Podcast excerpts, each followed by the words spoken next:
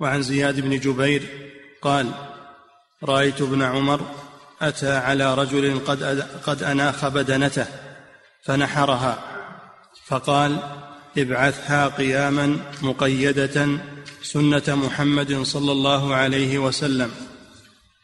هذا فيه كيفية ذبح الهدي. الإبل تنحر والبقر والغنم تذبح. والنحر يكون في اللبة. يكون في اللبة. في أسفل رقبة البعير. في أسفل رقبة البعير. في الوهدة التي بين النحر والعنق. وهدة محل للذبح مجمع العروق. وأما البقر فإنها تذبح في حلوقها والغنم كذلك تذبح في حلوقها. فالإبل تنحر والبقر والأغنام تذبح. إن الله يأمركم أن تذبحوا بقرة تذبح البقرة من في حلقها. الإبل تنحر وهي قائمة معقولة يدها اليسرى لأن هذا أسهل لخروج الدم وأسرع في موتها. ولا تنحر وهي باركة أو معقولة. هذا هو السنة. ولهذا لما رأى ابن عمر رضي الله تعالى عنهما رجلا ينحر بدنته يعني بعيره الهدي ينحر الهدي حتى غير الهدي حتى في غير الهدي. فالإبل تنحر في دائما في هدي وفي غيره. هذا هو الطريقة الشرعية المستحبة. وهذا كما في قوله تعالى فاذكروا فاذكروا اسم الله عليها نعم صواف صواف يعني قائمة صافة رجليها قائمة صافة رجليها على قوائمها. وفي قراءة فاذكروا اسم الله عليها صواف صوافن صوافن بمعنى معقولة يدها. وتكون قائمة على ثلاث مثل الفرس الصافن. الفرس إذا وقفت ترفع ترفع يدها صاف الصوافن الصافنات الجياد. فقوله صوافن يعني معقولة إحدى قوائمها. وفي قراءة صوافية اذكر اسم الله عليها صوافية يعني صافية النيات والمقاصد في ذبحها.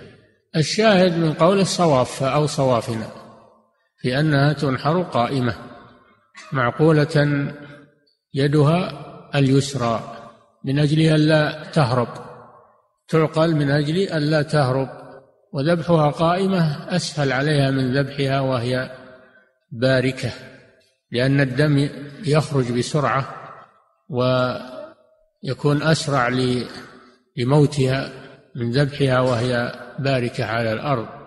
فإذا وجبت جنوبها وجبت يعني سقطت هذا دليل على أنها واقفة. فإذا وجبت جنوبها يعني سقطت على الأرض لأن الوجبة والوجوب معناها السقوط. فكلوا منها. يعني ما يشرع في قطع تقطيعها حتى حتى تخرج روحها. ما تقطع وهي لم تمت وتبرد.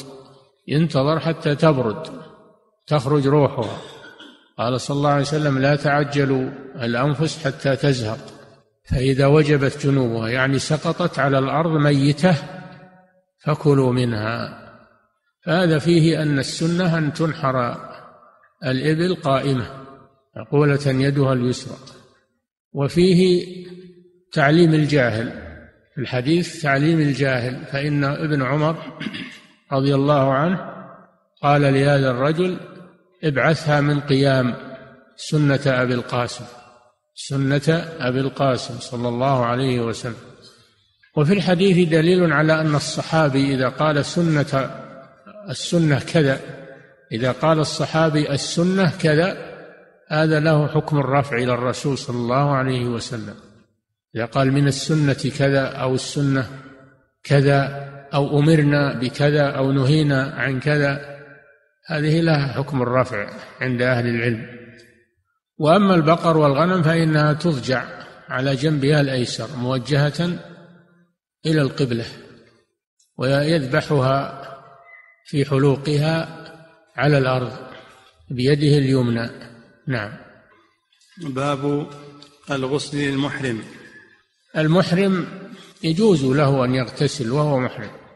يجوز له أن يغتسل وهو محرم للتبرد أو للتنظف أو المرأة الحائض والنفساء إذا طهرت وهي محرمة تغتسل. الاغتسال الواجب والاغتسال المستحب.